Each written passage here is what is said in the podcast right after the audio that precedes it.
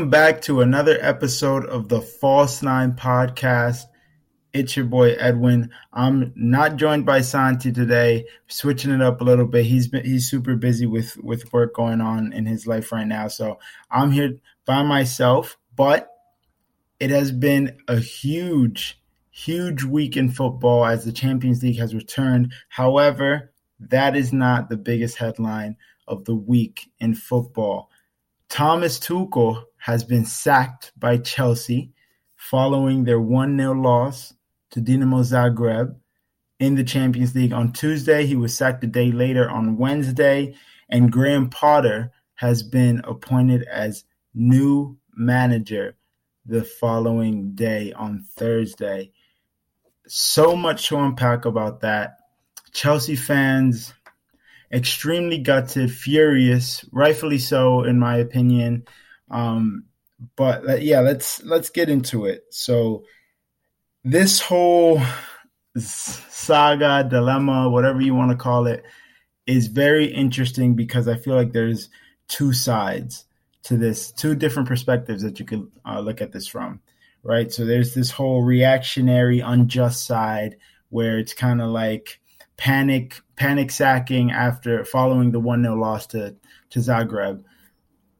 And then there's also the side that you could look at it from that it wasn't really reactionary and that it was all premeditated and it was a buildup of the last 100 days or so, give or take, um, following the Boehly administration coming in as new owners of Chelsea Football Club.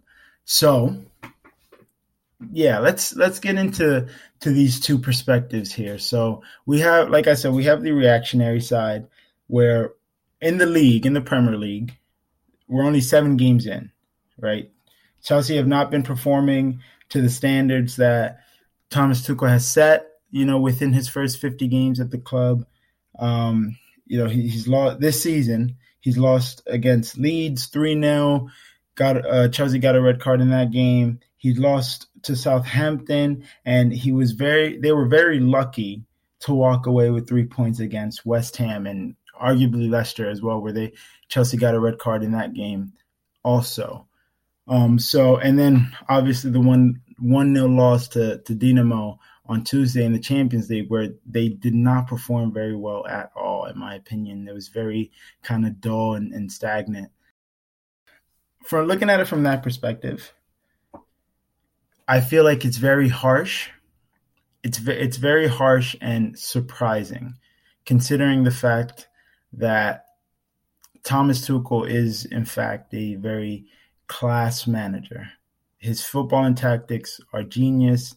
Um, his first stint at the club, within those first five months that he was there, he won them the Champions League, and he completely, I don't, he turned the team around in terms of form and performance since coming in, um, taking taking over after Frank Lampard, who was not performing well at all. Um, so another thing of it that you could look at it in as well is this past transfer window, Chelsea have broken a Premier League record for how much they have spent in order to bring players in, right? And Thomas Tuchel has been backed this entire transfer window. Yes, he didn't really get some of the players that they initially wanted, that he initially wanted, and those players include Rafinha and Koundé. Um, but you got to admit that they had a very, they had a good window, bringing in Raheem Sterling, Koulibaly, Cucurella, and Fofana. And these are players that, oh, and Aubameyang as well. Forgot about that. They purchased Aubameyang last week as well. Um, and these are all players that Tuchel wanted right? These are players that Tuchel felt were the right men to fit in his system, how he wanted to play to kind of like rebuild the squad and actually compete for the league this season. But they've had a run of bad form.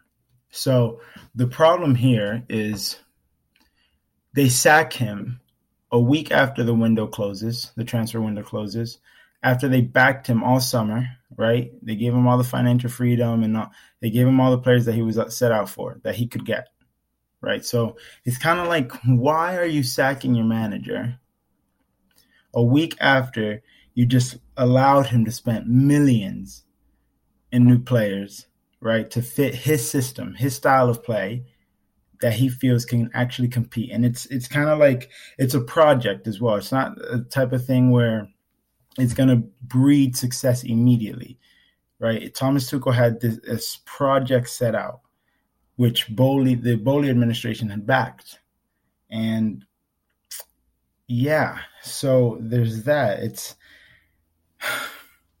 it's very weird. It's it's concerning in a sense because it makes it seem like the Boehly administration was just very like ego and uh, eager and panicking behind those, those the past eight games if you include the Champions League final and their bad run of form. But I feel like Tuchel, if you're backing him, right, if you're fully backing him, I think you need to give him the time, right, and the opportunity to really cement these new players who haven't even played together with each other before at all, right? I think they need they deserve time to kind of get get familiar with the system and let it be ingrained into their football, right?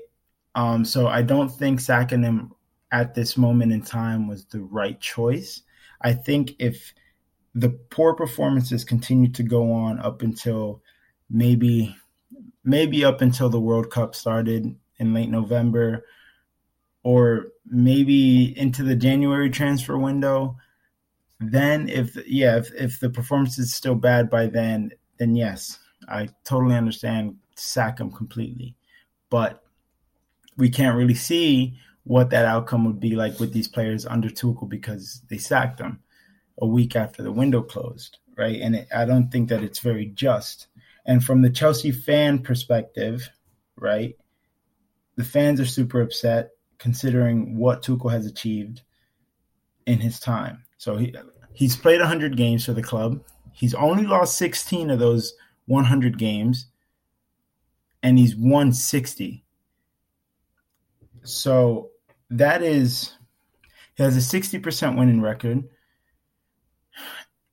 That's within 100 games. I, that that record is insane. It's amazing that he only lost 16 games in 100 in 100 of them. And he, he also Tuchel also lasted 18 more days than Frank Lampard did as as Chelsea manager as well. And that's wild considering the fact that Frank Lampard didn't win anything with Chelsea.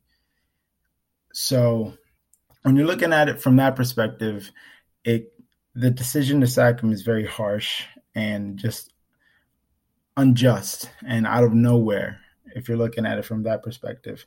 But in terms of the fan, like I was saying, Tuchel has taken them to five finals. He's won three major trophies.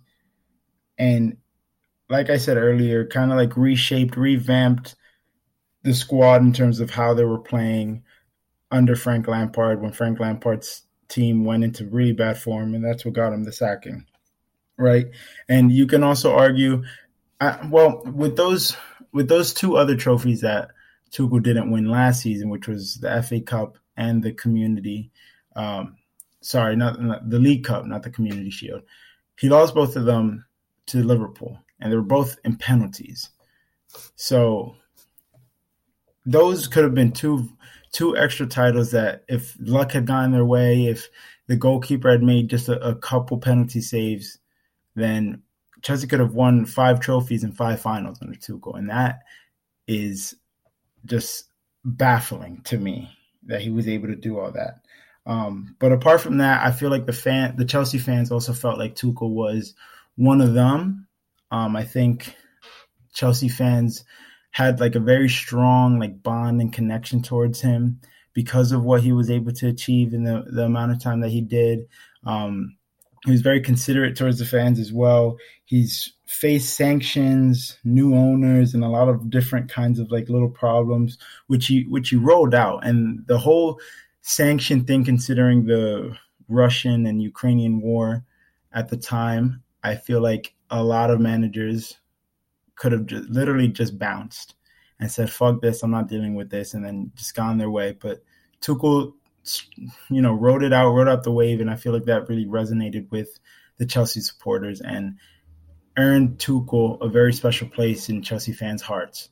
And honestly, I think I think he's probably been the best Chelsea manager that fans can actually like connect to in a really, really long time.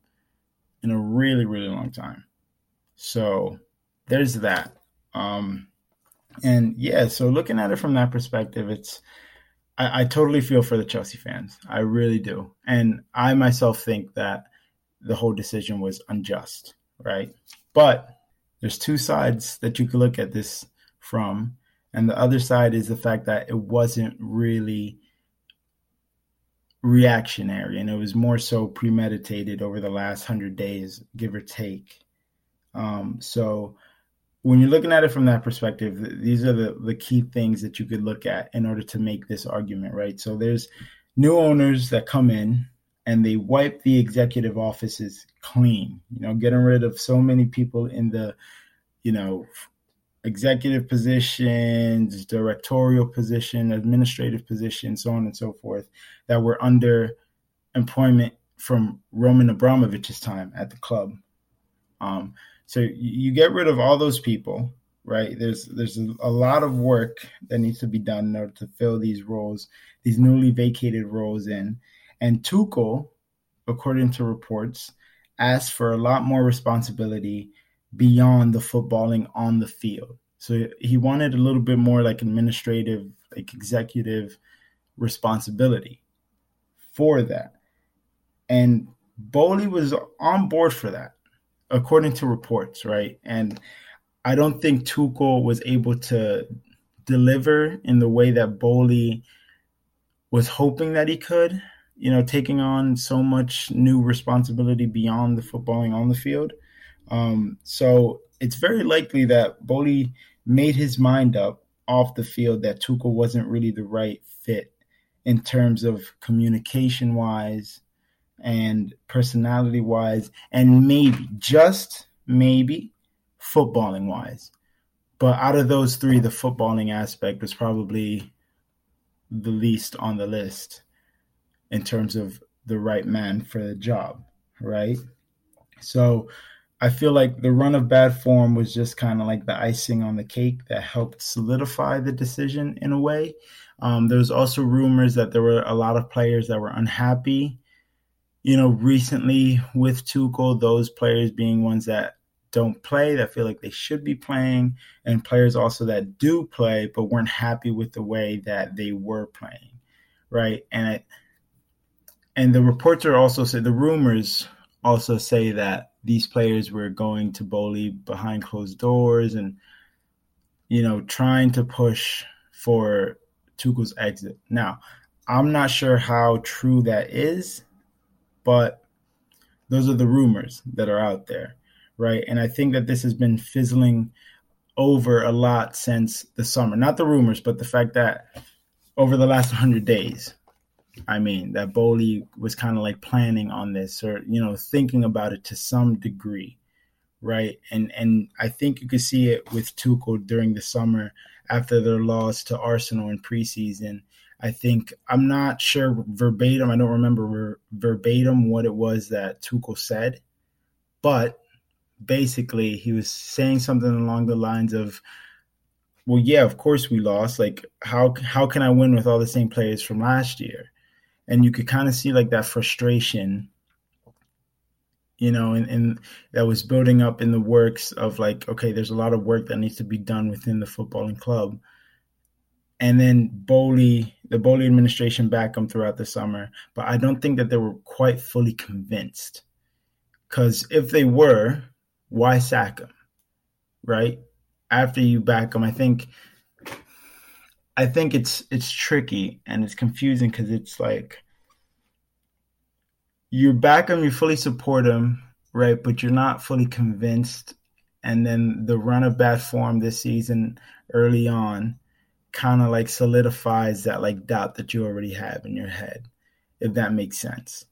Um, so the fact that they were able to approach Brighton and get Graham Potter within 24 hours of Tuchel being sacked kind of just suggests that Tuchel's future was decided a while ago or was in the process of being decided for for a minute because you can also look at it from like this point of view to where it's, like there's this person of interest, that person of interest being Graham Potter, right?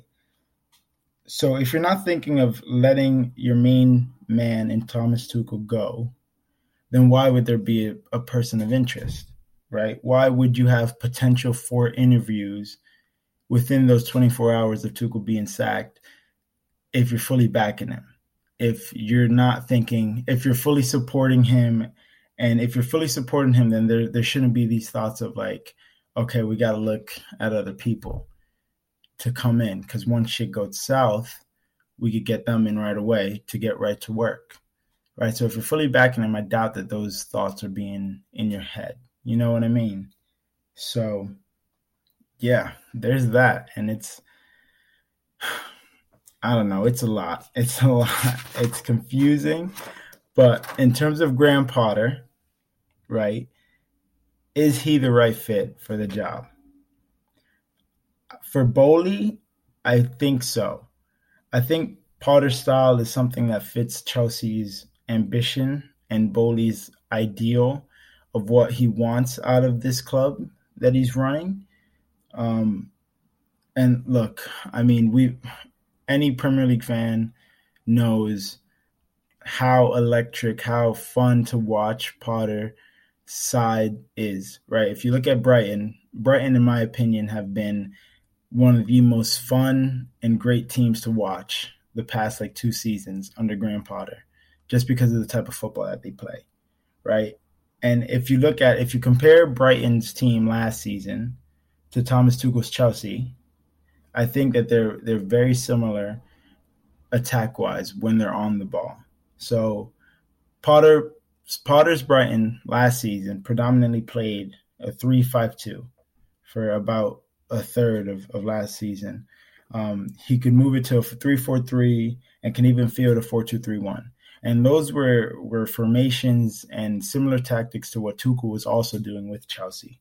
So on the ball, I feel like Potter's Brighton played very similar to Chelsea last season, with which is something that I feel like Boehly's footballing es- experts that he brought in was able to kind of like pinpoint um and and you know attract them to Potter.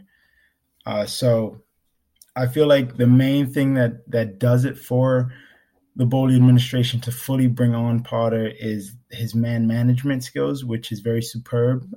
Uh, he's well known for his man management, and he's known to improve and develop players and that obviously translates from from the first team all the way over to the youth side as well. And the fact that Chelsea were able to get some young players and some exciting young players, you know, and the fact that Chelsea's youth academies and the way that they run the youth system is run, which I think is one of the best in football right? I think that that really attracted Potter as well because if you look at Brighton's Brighton's team under Potter, a lot of those players are between the ages of like 26 to 32, right? And they play electric football. Great football. There's some youngsters on there, don't get me wrong, but most of the squad that he regularly plays and relies on are between the ages 26 to 32. Now, imagine, imagine what Graham Potter could do with a top six club with players of great caliber, exceptional skill, talent, you know, and, and a youth program that's run brilliantly, right? Like it's the possibilities are endless. So, uh, I don't know. It, it's a lot, man. It's a lot. I can't even. it's kind of hard to to imagine what a Chelsea fan is kind of going through. Someone that's actually like very like involved and heavily supports the club. You know what I'm saying? Especially like the the ones in London that actually live in England and London and bleed Chelsea through and through. Um, so I understand totally what they're going through, but I think I think Graham Potter would be is a great replacement, and I think that he deserves, even though Thomas Tuchel was done dirty. Don't get me wrong. I feel like Graham Potter is going to come into this role with a lot of pressure, considering how much work needs to be done on the higher end executive side of the club, right? Because there, there's so many positions that need to be filled. So those responsibilities need to be taken care of somehow. Not sure if, if any of that is going to fall onto Graham Potter, if he agrees to take on those roles, but there's a lot of heat. There's a lot of heat on the owners right now. There's a lot of heat on the footballing that needs to improve to better the results. So, and Potter's never faced, never um, you know, taking charge of a team that plays Champions League football regularly. So he's going to come into this with one loss in the Champions League already, not under him, but in general, you know what I mean? And a poor run of form in the Premier League as well. So there's going to be a lot of heat. And I think that it's important for the fans as well as the owners to, to have his complete support and just be patient because there's a lot of work that needs to be done. And if you guys aren't patient, then then the owners are going to be put under uh, immense pressure in terms of like revolting fans and and so on and so forth. So I think Graham Potter deserves a shot at a top six club. I don't agree with it be, being this way because Tuchel did not deserve to be sacked in the manner that he was, not now at least. But his time is Potter's time is now, and he's he's given this great chance, and I think it's important for us to be patient and just wait to see how he could deliver, and maybe even take Chelsea's style of play to a whole new level, considering how he had Brighton Brighton playing for the past two two seasons, two and a half seasons. So, yeah, we'll see. We'll see. Um, that's all the time that I have for you guys today. Just wanted to get that quick little rant out. Um, please listen to our previous episodes if you haven't already. Um, we'll be back next week with more content for you guys. Stay tuned. Thank you very much. Peace out.